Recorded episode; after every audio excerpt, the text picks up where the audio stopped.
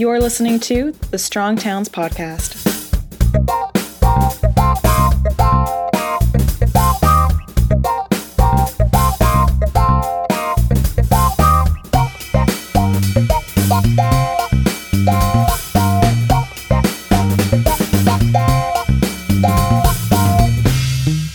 Hey, everybody, this is Chuck Marohn. Welcome back to the Strong Towns Podcast. Recently, in fact, over my Christmas break, I was able to read a new book, Autonorama, The Illusory Promise of High-Tech Driving by Peter Norton. And I have to admit, there's something about Peter Norton that made me think he wasn't a real person. I, I had read Fighting Traffic, his first book, The Dawn of the Motor Age and the American City. I did it when I was a young engineer or a, a younger person. And I kind of thought, this guy's a mythical person. And then I got this new book and I thought, I wonder if he would do an interview. So today, Peter Norton is an associate professor of history in the Department of Engineering and Society at the University of Virginia. He teaches history of technology, social dimensions of engineering, research, and professional ethics. And he has agreed to be our guest today to chat about his new book, Autonorama. Professor Norton, Peter, welcome to the Strong Towns Podcast. It's a great pleasure to be here, Chuck. I'm not sure why I had embedded in my brain that you were some mythical figure from a different age that, you know, I would never get a chance to chat with, but I'm, I'm sure our paths have crossed somewhere at this point, but it's, it's nice to finally be talking to you.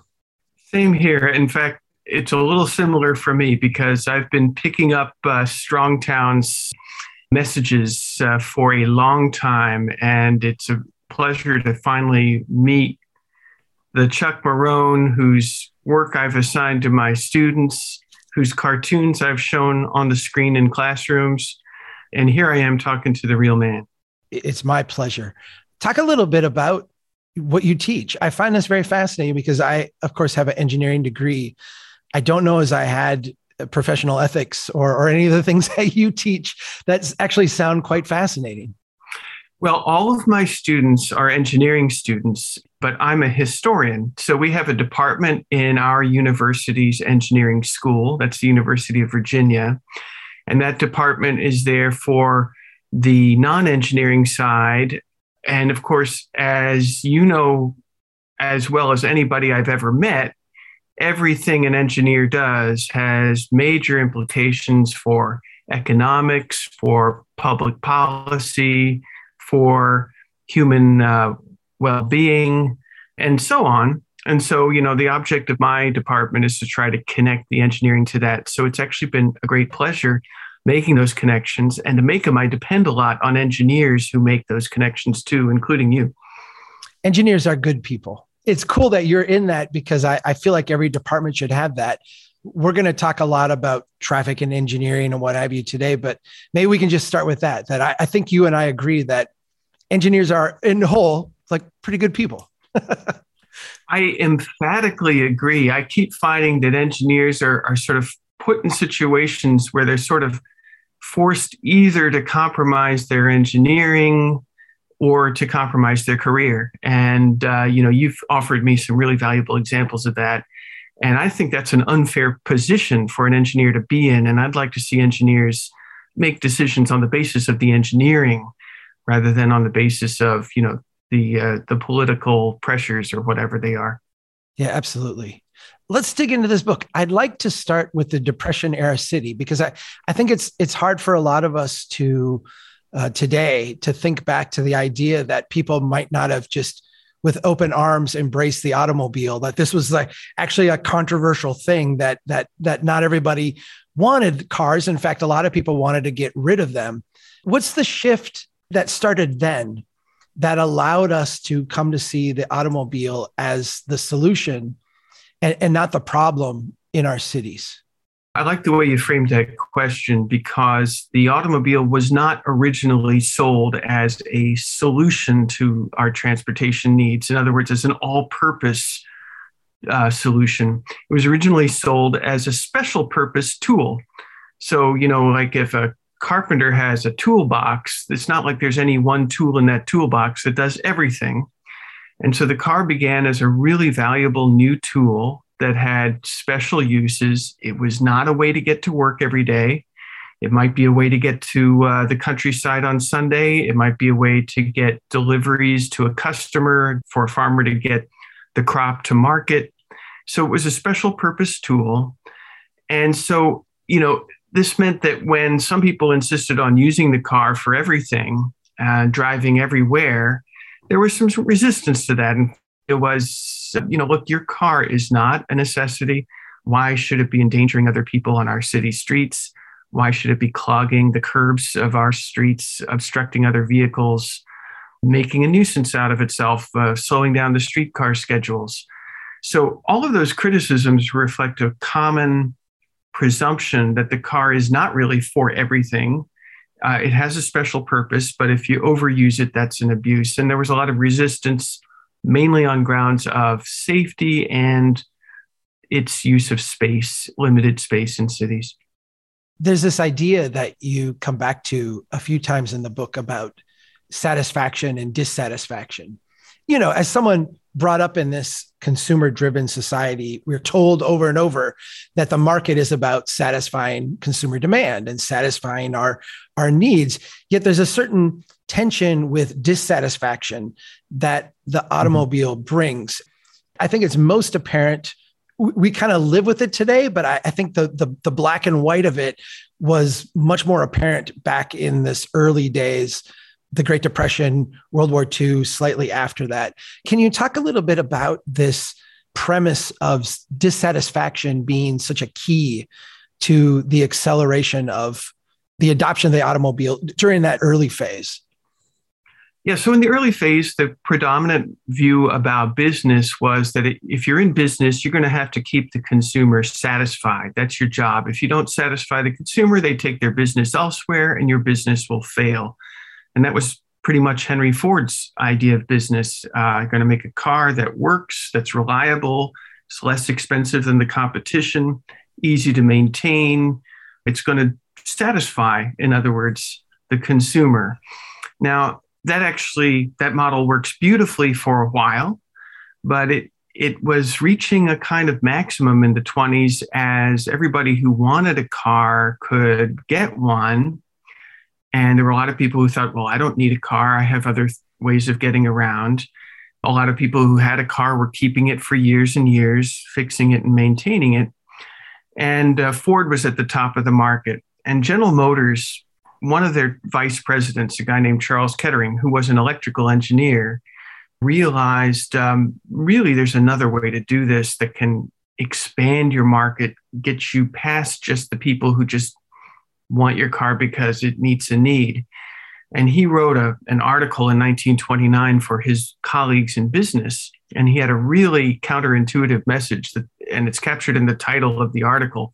The title of the article was Keep the Consumer Dissatisfied, which was a, a really attention-grabbing title, and it was really just for other business people to read. It was in a business journal. And his message was, if you satisfy the consumer, the consumer will buy what you have once, and they'll be happy and, you know, won't buy anything else. You have to keep promising them more and more. So, you know, the a lot of people have heard about the annual model change uh, for the car being introduced by General Motors, or they they had a progression of marques from Chevrolet at the bottom to Cadillac at the top to keep you coming back. But this also worked at, a, at the big scale. So it wasn't just at the scale of the individual car. Uh, General Motors started promising also a city where there was no, no congestion, no crashes. You could never get it, and that's okay because that keeps the consumer dissatisfied. You just have to keep promising it, and you got to make those promises credible. You can do that by making the depiction of this city of the future very vivid and attractive, and you can also make that vision credible by invoking the latest, most amazing technology that makes it seem like anything's possible, and this will keep people consuming your cars to get to this future that's being promised instead of pursuing other alternatives. I wrote this down from the book, and I, I want to ask you this now, and then I want to return to this at the end. You said if, if we can't sell automobiles, sell driving, right? If we can't sell the car itself, sell the experience of the car and use that to shift our, in a sense, our dissatisfaction. There's an insidious kind of relationship that comes out of this between the automobile industry and, and really public policy makers in terms of who's satisfying what and whose responsibility it is to satisfy. If selling the automobile is, is, has a limited shelf life, how selling driving, then there's an endless demand for that in a sense. That's a really important distinction between selling the car and selling the driving. If you just sell the car, you reach a point pretty quickly where, you know, there's so many cars on the road, it's kind of a hassle to drive. Their roads are too crowded. Uh, there's better ways to get around. Your city probably offers them because we're talking about a world where driving isn't being sold yet. So what uh, people in the industry who want to keep their market growing figured out, and they were very explicit about this, I'm not speculating, they, they wrote it down in black and white and said, uh, we have to persuade people that actually driving is something that they should be doing for every errand, not just for certain errands. We should be changing the conversation about traffic congestion so that instead of people saying, oh, look, there's traffic congestion, we need to deter people from using this spatially extravagant mode of transportation, the car, and, and getting them to use other things, which was the way of dealing with congestion, like, say, banning curb parking to deter driving. We need to get them to sort of redefine congestion as not enough road space. Same thing with crashes. At first, when cars were hitting people and other cars, the typical way of understanding this was, oh, well, you know, driving's kind of inherently dangerous. We should be discouraging it. We should make, be making people drive slowly. And the people who wanted a growing market for cars said, no, we have to redefine safety as making fast driving safe, and that means building special highways and so on. So that's that's a shift, and that shift is the shift that takes you from just selling cars to selling cars and selling driving, such that congestion is no longer the consequence of too much driving, but the symptom of insufficient road capacity, and such that crashes are no longer the consequence of a world where everybody has to drive everywhere, but rather a world where we haven't designed our roads for safe and fast driving. This is something I understood going in, but you described it so well.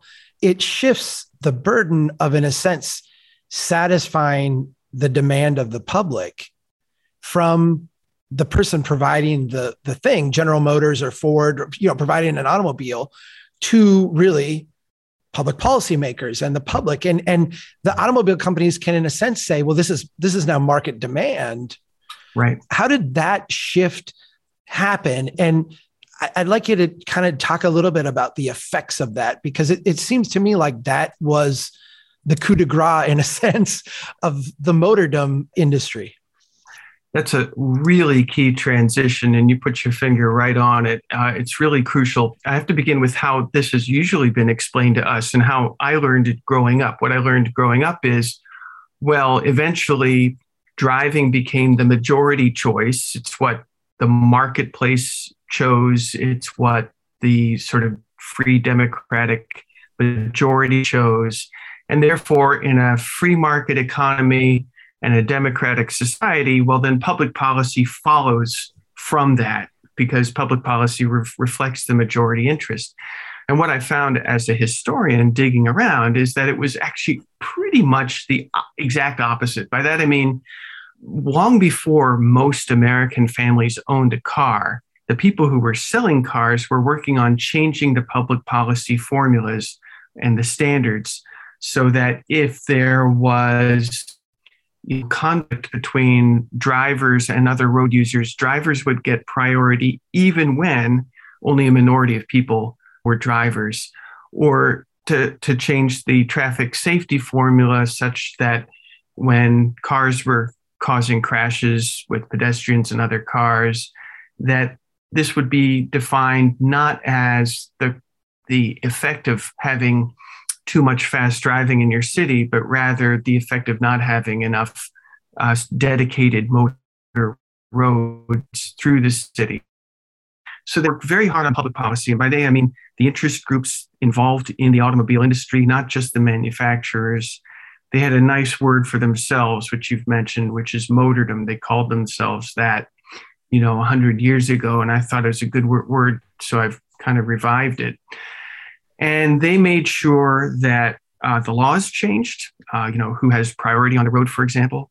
They made sure that the engineering standards changed. Uh, for example, the auto industry really were the people behind the development of the divided highway with the grade-separated interchanges and so on. They even made sure and worked hard to change social norms so that, you know, a pedestrian crossing the street wherever they wanted, which was the norm before the car, would not be the norm anymore. And then, as you mentioned, once you've changed those laws, engineering standards, and social norms, then every time you have a problem, the solution is more public policy to safely accommodate more driving. I went and watched one of the videos that you referenced in the book. And I think all of us, everyone listening to this, can picture the voice in their brain of, you know, oh, the future of automobiles. There's this, there's this kind of commanding movie nineteen fifties voice uh, selling you the, right. the congestion-free highways of tomorrow and, and all that. And I think we all can, can relate to that. You introduced me. I was aware of Futurama, but not to the depth that I got it out of reading your book. This first Futurama must have been quite a show. Can you kind of paint the scene a little bit for people?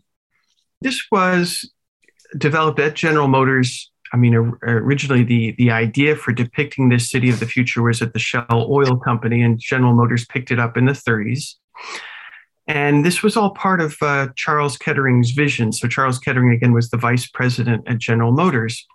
And his idea was, you know, if you're really going to get the city to be rebuilt in favor of driving, you have to show a goal, an end point where that actually looks like it's worth doing. And you can make that happen if you make a gigantic model, a diorama of the future. And this is where the word Futurama comes from. It's a diorama of the future. I argue in the book that we're in the fourth generation of this depiction of the future now. And so the book's title is a fusion of autonomous and Futurama to give you Autonorama. So anyway, Futurama one was an enormous model. The exact square footage eludes my memory, but on the scale of half a football field of the city of nineteen sixty. So that's the city of twenty years in the future at the point of the World's Fair of nineteen thirty-nine to forty in New York, where General Motors unveiled this, was the most popular exhibit there. The lines were enormously long, and it's no wonder it was a spectacular show. You sat in a moving chair car, viewing below you this future unfolding as if you were watching it from an airplane, listening to that sort of semi-divine voice that you referenced, uh, describing this wonder world of nineteen sixty, as they said. And as the model showed, uh, you know, the model was very explicit about this.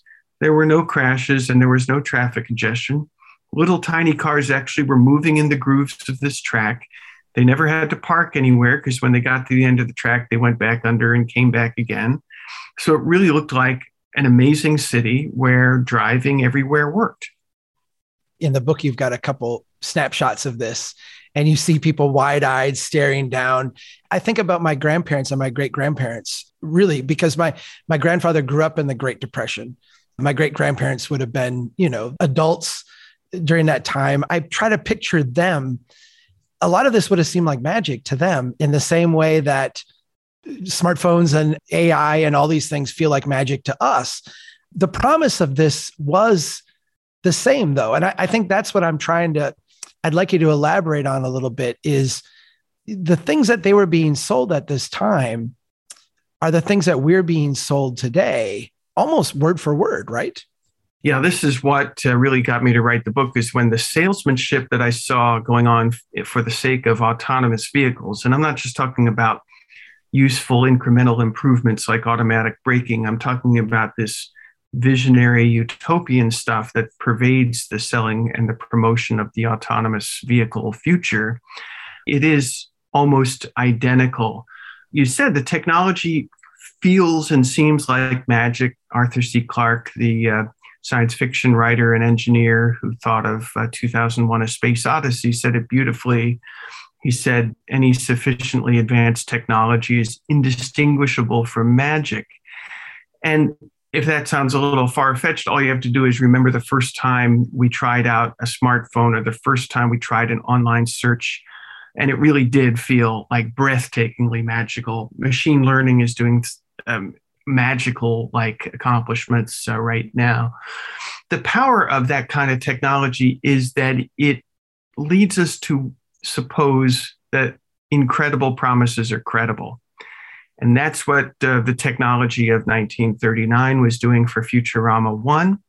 And that's what the technology of two thousand twenty-two is doing for Autonorama or Futurama four, the fourth generation of, of this utopian techno-futurism.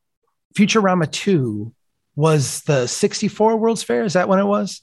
Correct, yes. And they called it that, Futurama two. That was General Motors exhibit at the New York World's Fair of sixty-four and sixty-five.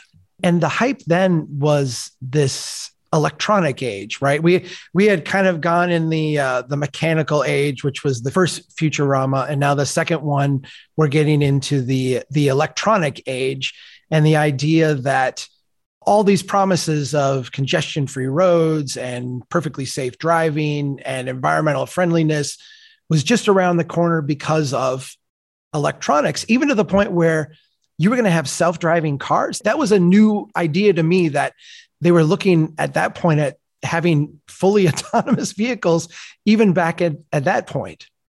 Yeah, the vision of complete or almost completely autonomous vehicles was surprisingly well developed in the nineteen fifties. And it was electronics that was making that look credible.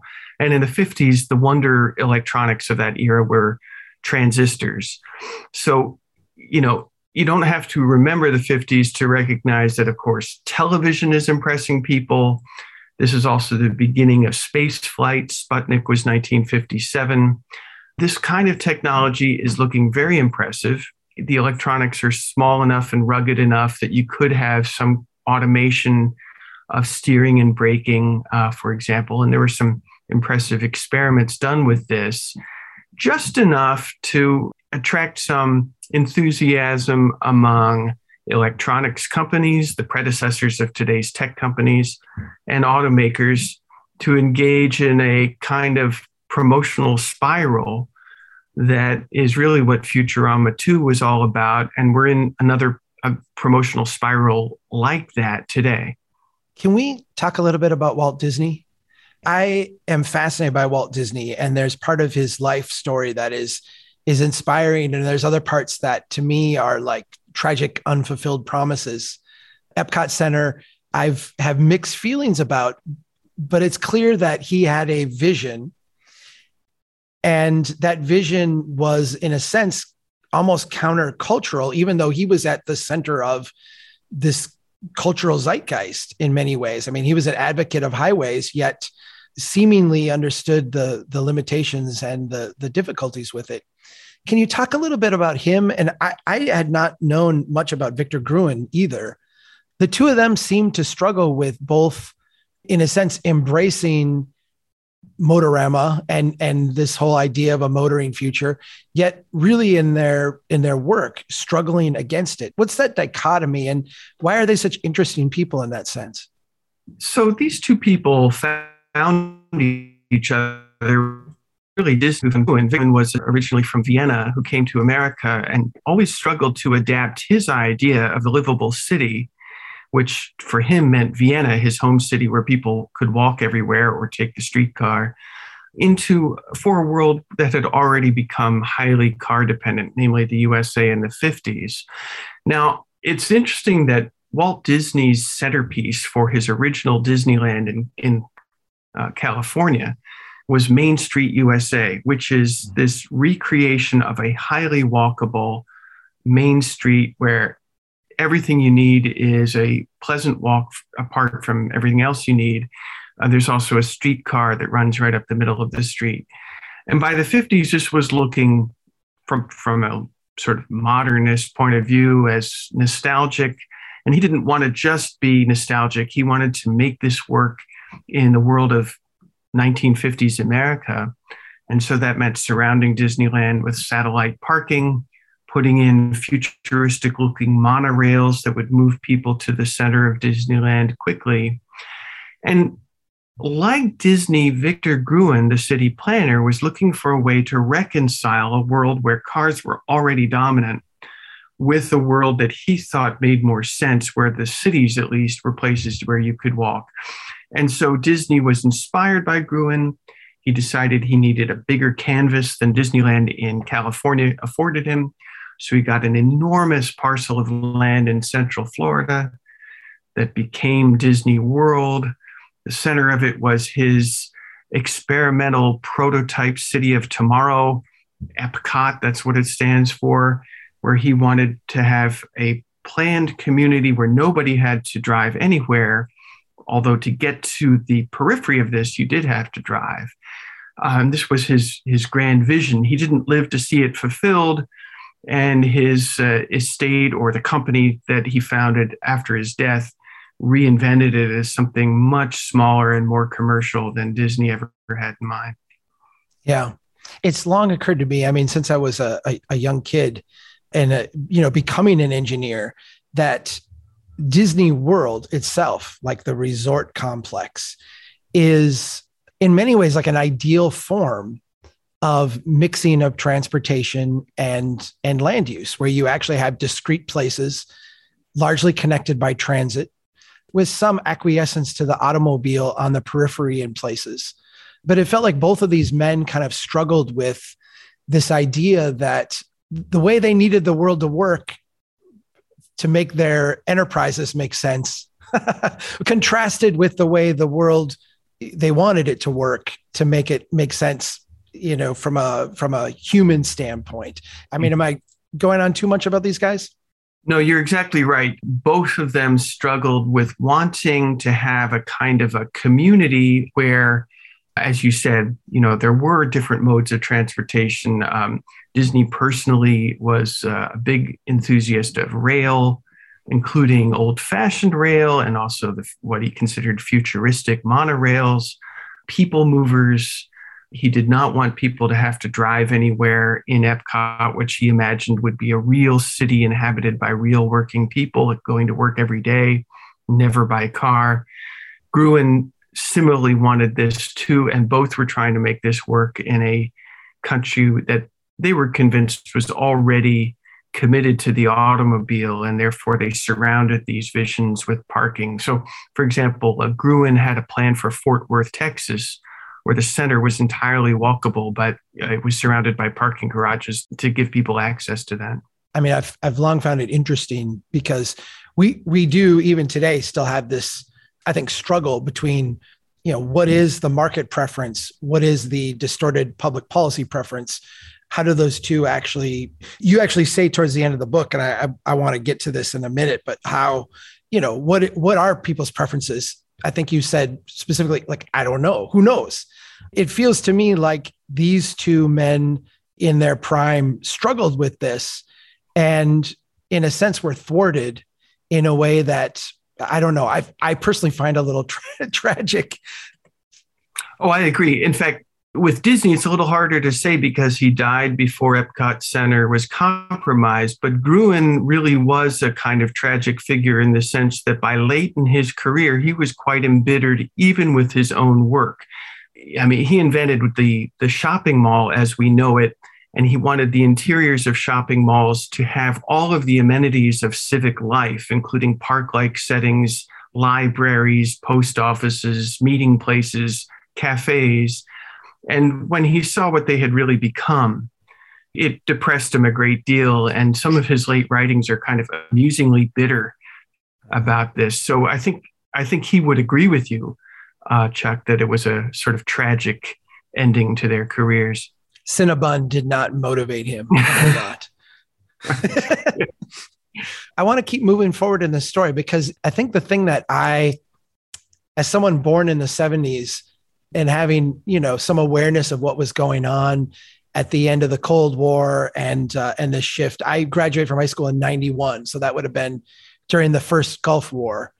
I graduated from engineering school in ninety-five, so, you know, I was in the National Guard during that so-called peace dividend there was this period of time where we had built the interstates. We had won the Cold War. We, you know, the impetus for building this big highway system across the country. It seemed like there was a point in time where we could have, in a sense, like the blackjack dealer at the table, like, this deck is done. We finished this project and, in a sense, walked away and said, all right, you know, project completed. What's next? But we didn't. We did something else. Uh, we really kind of doubled down on this idea that we could solve congestion and safety and on and on by doing what? Because it seems to me like we had the, the best chance of changing at that point, and we chose not to. What's that story? The trouble is, you're describing what could have been in the nineteen nineties, a situation in which the consumer writ large, that is the American public, could have been satisfied. Well, we've got a complete interstate highway system now. We can concentrate on less extravagant, more down-to-earth, common sense things uh, that, that work that, and that we know work. This goes back to Charles Kettering's warning back in nineteen twenty-nine from General Motors when he says, you know, you have to keep the consumer dissatisfied. And to do that, you got to promise something much more than just, oh, it works. Oh, it's sufficient. You got to promise something really attractive. Um, and that means, if you're talking about road transportation, that means zero crashes and zero congestion. This is this is the kind of um, ambitious vision you need that will keep people on a treadmill of consumption. Now, that treadmill of consumption for an individual might mean unaffordable new automobiles every couple of years, but for a country, it means constant, giant, expensive transportation programs of various kinds. So officially, the Interstate Highway Project that was launched in fifty-six was supposed to be over by seventy-two. It took another fifteen years at least. And it was supposed to um, cost about fifty billion dollars. It ended up costing over one hundred billion dollars. But presumably by the time it's done, you don't need another huge project because, after all, the first project was supposed to work. Well, in the nineties, people who, you know, were hoping to keep the consumer dissatisfied, so to speak, got together. Uh, some of these people were quite alarmed from a business point of view that the Cold War was ending because their big customer, the Pentagon, was willing to pay a lot of money for what they had to sell. Uh, they were looking for a different customer, but they they really liked the federal government as a customer because the federal government, you know, will pay big money. And so they got together just as the Cold War was ending and sold Congress on what they called smart highways to eliminate traffic congestion and to eliminate crashes. And that's going to be achieved on highways that are in some way intelligent, that is equipped. And Chuck, in mentioning the Gulf War, you, you're mentioning what really gave them their chance to get the attention of the American people. So in the Gulf War, particularly in the opening phases of the invasion part, talking January of ninety-one, there were these um, attacks on Iraqi targets that were captured on video camera from the, the uh, missiles coming in. Uh, they were called smart bombs, and they were broadcast on T V, and they, they took people's breath away with their precision. And that word smart became a kind of a magic word, and smart technology became, therefore, the way to sell a lot of other things too. Rockwell International, one of the military contractors that made these weapons, fearing that its military market was going to shrink with the end of that war and the Cold War, started an ad campaign where they said, we are going to use our smart technology that we developed for the military to fight a war on congestion instead. And they did, and it cost a lot of money. I'm not sure it achieved much, but it was a prodigious effort. And in the book, I call this Futurama three because they were promising the same thing that we were promised in Futurama one and Futurama two. They didn't actually call it Futurama three, but it seemed to me to be a very fair name for what they were selling. So then we get to Futurama four, which is this, I think I called it Autonorama. You you said Autonorama. I'm going to explain that a little bit. So Autonorama is a fusion, and it, this is where the pronunciation comes from too, of autonomous yeah. and Futurama, hence yeah. Autonorama. It's amazing because as I've been writing for over a decade now, every time anything about congestion comes up or traffic safety comes up, there's always a flood of people who will rush into the comment section or our Facebook feed or whatever, and they're right away touting the great benefits of autonomous vehicles. They are going to solve every one of these problems that we have. I will confess this because I'm an American. I live in this culture. I have a, a car. I drive. At times, there have been points where the promise of this has seemed very appealing to me as well. Wow, A I seems really advanced. It seems a lot like magic. But then I've been in a room with a lot of these people who are working on these things, and I've watched what they do, and I've listened to them describe things. I've come to the conclusion myself that whatever promise this is, is a long ways off. And the people who are actually dealing with this don't seem to know a whole lot about how cities work or how transportation systems work, or even as you've said, and, and I've heard, you know, Jarrett Walker describe this really well, is like the geometry of city space works. I've got a couple of questions I want to ask you about this iteration, but let me start with this one. Why do we want to believe this so badly? Why are we so eager to, you know, despite like decades and decades and decades of, of being sold the same thing. And, and it feels like a little bit like Charlie Brown and Lucy with the football. Why do we want to believe so badly? I may be asking you to be cultural psychologist a little bit, but, but what, what's your take on that? Well, it's interesting you put it that way, because a lot of the internal conversation among the people who want us to want autonomous vehicles is, how come we can't persuade people to want them more? There's a bit of a dichotomy there where, yes, there's an attraction to them. At the same time, the people trying to sell them are expressing constant frustration that their vision isn't really getting enormous traction with the public. There's some real disappointment about that. Now, to make it look attractive, though, the easiest thing to do is to point to the horrific casualties we have on our roads, you know, something on the order of thirty-seven thousand deaths a year, not to mention all of the seriously injured people as well. And, you know, this can easily become the basis for a, a moral claim that if you care about that, then you have to want autonomous vehicles, because autonomous vehicles don't get sleepy, they don't drive impaired, they don't get distracted or impatient, and therefore they won't have these kinds of crashes. And so this has been maybe the, the biggest selling point and maybe one of the biggest attractions to the public. It's, I think, clearly a, a dead end, or at least to get to a point where autonomous vehicles really could make a difference in that casualty rate would take an enormous investment far beyond what's already been spent. And what's already been spent, according to the people who've estimated, is something like one hundred billion dollars, for which we have very little to show. That is one hundred billion dollars of public and private money to make autonomous vehicles work. And they're not really working yet, unless you want a limited drive from one destination to another in suburban Phoenix.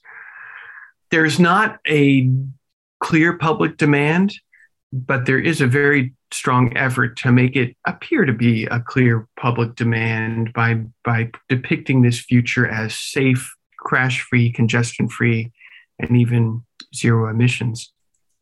I always tell people that I feel like we could have the safety aspects of autonomous driving today with autonomous driving if we were willing to do one of two things: either drive extremely slow or limit all points of potential conflict, in which case, why would we need autonomous vehicles? You know, if, if we were willing to do both of those things, what does the autonomous get you? Is that, is that kind of where you're at with this? Yeah. And, you know, it's interesting because the minute you say something like slow down, that sounds to people like, oh, well, now you're making my commute take twice as long. But what's really interesting is that actually it's almost the opposite of that, because the enormous commitment of our departments of transportation and so on to ensuring that we can go an average of whatever it is, thirty, forty, fifty miles an hour to work, has the highly predictable effect of making everything farther apart. Mm-hmm. The perverse effect is that while we may be traveling faster to work, all of our destinations are also further apart. And that's almost a necessity, because once people are driving fast, you can't make things close together, because then you would have to have too many intersections and so on, and that would slow everybody back down again. So I think it's possible to have a place where it's safe because people aren't going fast, and it doesn't take you any longer at all to get where you're going. So yeah, I think I think you're you've expressed it uh, very nicely, um, and we have some real world examples. The Netherlands was imitating the U S in the sixties, and their safety record was getting worse and worse every year. And the minute they prioritized slow transportation in cities, it reversed. And so while you can still drive almost everywhere in the Netherlands, as they made it safer for people on slower modes of transportation, it got safer for everybody. One of the promises of Autonorama is zero emissions. And we become very sensitive to this. We've tried very hard not to be partisan or even to project any partisanship out of Strong Towns. But there were a lot of people across the political spectrum who were very bewildered by the current infrastructure bill, the infrastructure bill that just recently passed, and how, despite the, I think, the marketing brochure of clean energy and reduced carbon output and reduced emissions, seemed to kind of double, triple down on automobile transportation, but kind of wrap that in this, this veneer of, well, we're going to have electric vehicles and that's going to reduce emissions and make everything green. I want to give you a chance to react to that. I heartily applaud looking at this in a nonpartisan way, because if we do look at it in a nonpartisan way, we're losing people that we need to include to get to where we want to go. And moreover, it's not inherently a partisan issue at all, because, for example, we got into the jam where that we're in now through extraordinary public government projects. And so from that point of view, you could say a conservative critique would explain how we got into this jam. And at the same time, this jam is also inequitable and burdensome on low-income people in particular, and with major environmental consequences. So it has a more liberal angle to it too. So there's a real opportunity, I think, here for a bipartisan, across the spectrum effort. Now, to get to your more specific point, yeah, the infrastructure bill, I think, exemplifies a hazard that we face as a society, and we faced it before. By that, I mean, when we got the Surgeon General's report on smoking and health in nineteen sixty-four, a lot of people think, well, that's when we really started to address this public health disaster that um, cigarette smoking was. And that's not quite true. There was a couple of decades where tens of millions of people's lives were cut short, often by a decade or more, because the initial response was, all we have to do is come up with high-tech cigarettes. And if that sounds far-fetched, the cigarettes with filters were advertised as amazing technology filters that will, you know, scrub the smoke before it ever reaches you and so on. And that turned out, we know now, was a lethal distraction that cost a lot of people uh, decades off their lives. And I think we're in an analogous situation where we've gotten the warning about carbon emissions, sustainability, and so on. But it's becoming an opportunity for some to say, well, look, you drive just as much as you want in this electric vehicle. And some of those interest groups have gotten the federal government on board, where we will have uh, billions going into supporting charging infrastructure, perhaps supporting subsidies for electric vehicle purchases, and so on. There's good arguments to be made for all of that, but only if we also recognize that we do need less energy-intensive transportation. And the amazing thing about less energy-intensive transportation is that it's also cheaper. It can also be more fiscally sustainable, let alone environmentally sustainable. a lot of it can be more affordable for the individual and not just for the, the public uh, budget and so on. When the discussion of autonomous vehicles come up, I find myself reverting back to my curmudgeonly nature. And I, I feel a little bit like old fashioned because all these, you know, there's a lot of policy people who promote this stuff, but then there's a lot of like youth enthusiasm about it as well. And I, I, I kind of feel like, oh, maybe I'm just getting old. And I want to read this quote from your book because it gave me a lot of uh, affirmation.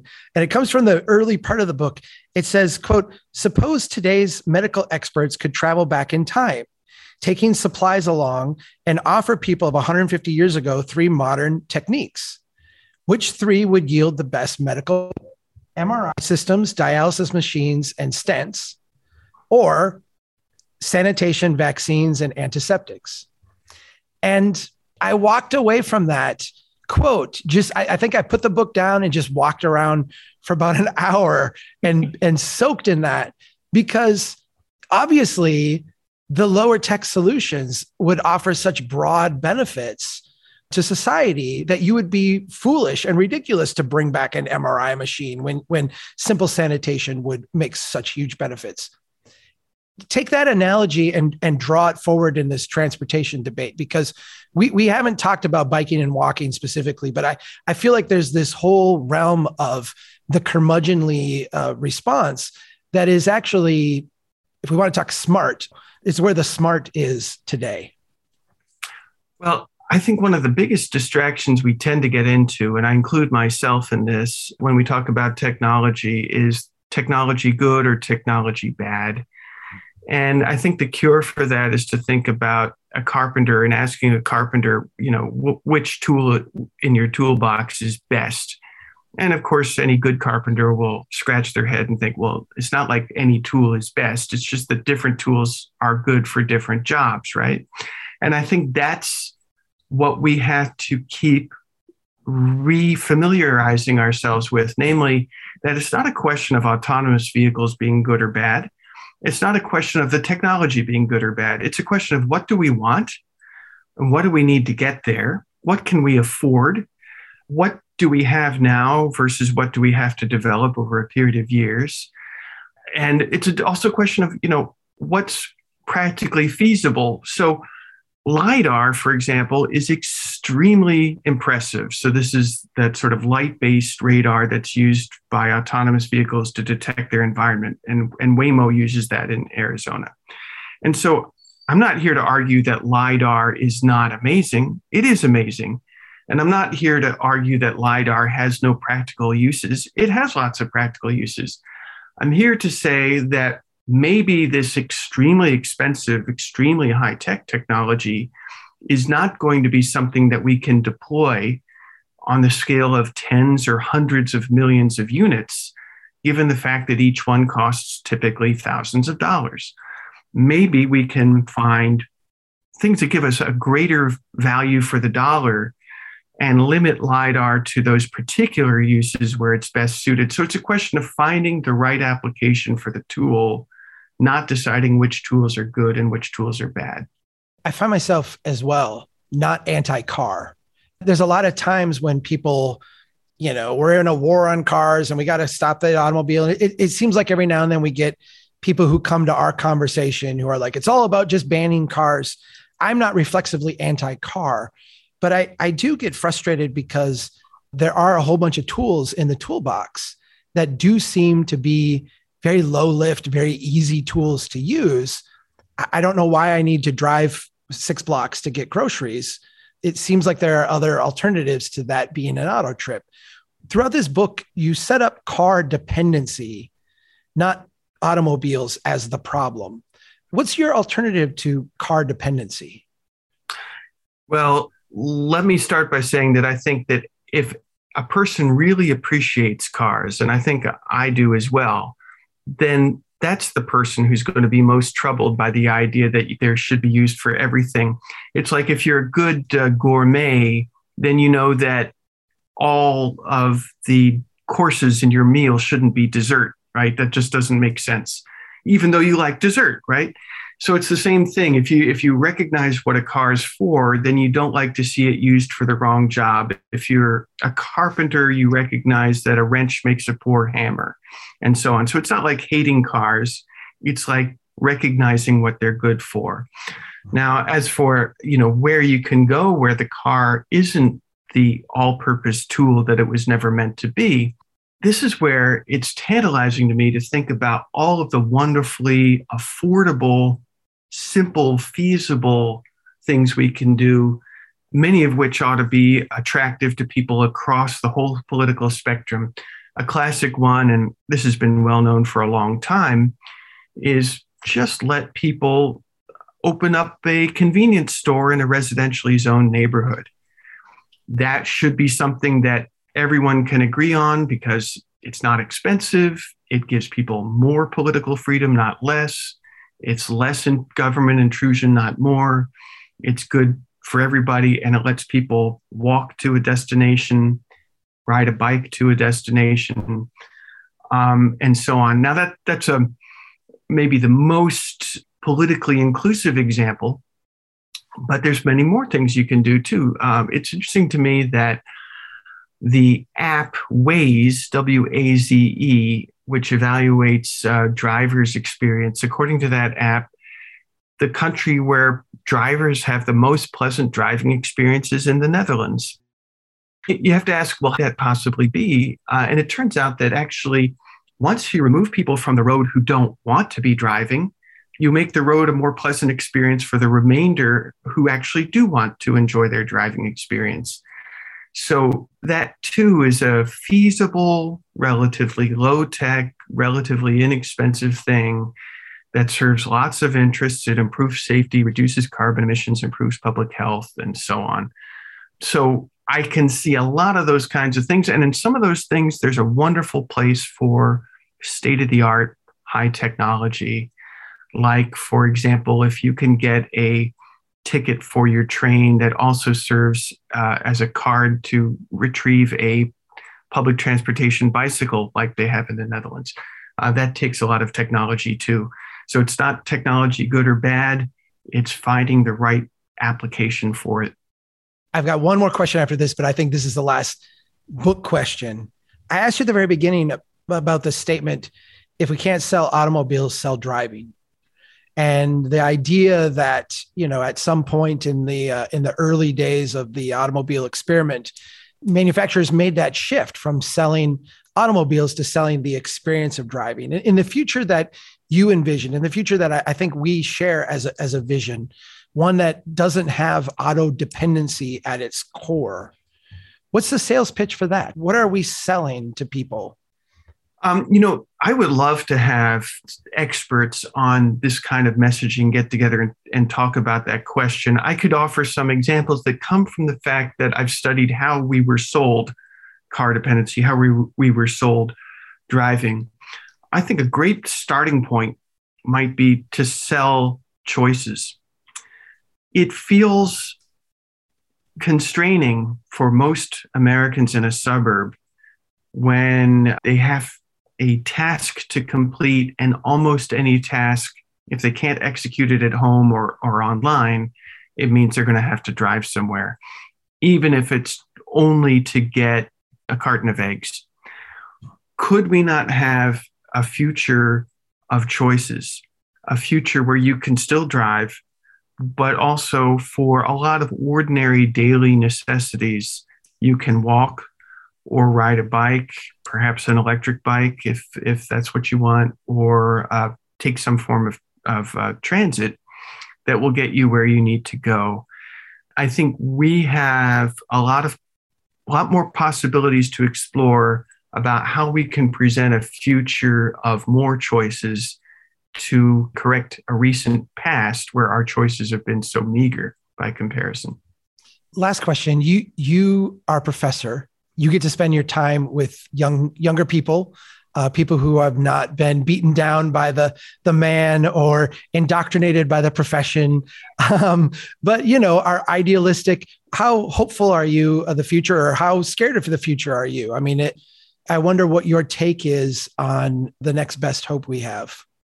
So my students are all engineering students. And of course, they're a really wide spectrum of kinds of students with with idealism or career advancement in mind. Once in a while, they terrify me when I see that they have learned to become dutiful learners of inherited standards and procedures that got us into the jam that we're in. And I feel fortunate to have the chance, and I try to make the best of it that I can, to provoke them to ask questions and provoke them to exercise that independent reasoning faculty that any professional requires. And to that end, I've assigned your blog post uh, that you wrote when you got a warning from your state board as A, a sort of provocation to say you actually can be an independent thinker. You may have to take some chances to do it. So I really stress um, that, that that independent thinking is not optional, and that being a good engineer does not mean just doing as you're told or just unquestioningly applying the standards. At the same time, though, of course, I do see a lot of eager, enthusiastic, committed people who want to take on the challenges, the enormous challenges of our time. And um, I just try to give them examples of that that might be useful to them as they look for the way to make that happen. You've been listening to Peter Norton. His new book is Autonorama, The Illusory Promise of High-Tech Driving. I love this book. It was fascinating. I, I learned a ton. I walked away from it feeling like uh, there's a lot that we can accomplish together. Peter, Professor Norton, thanks so much for taking the time to chat with us. Let's keep in touch. Great, Chuck Marohn. I really enjoyed it, and I, and I like the sound of that a lot. Let's do that. If people want to follow you and your work, besides picking up the book, what, what would be the best place to do that? Well, uh, I have a webpage they can find by Googling my name and University of Virginia. I have a, a Facebook page that I post on occasionally called uh, Fighting Traffic, uh, and that includes some stuff about Autonorama as well. We will make sure and steer people that way. Thanks, everybody, for listening, and keep doing what you can to build a strong town. Take care.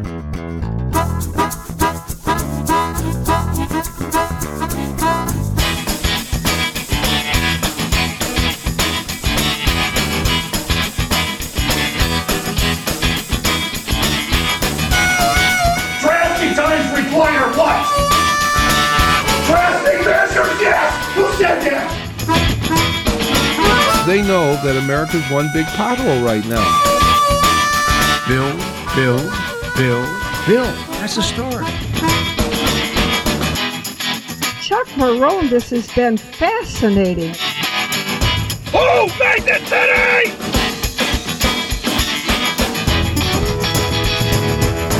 I like you. I like your vision of the of the world. The United Nations Earth Summit, Agenda twenty-one.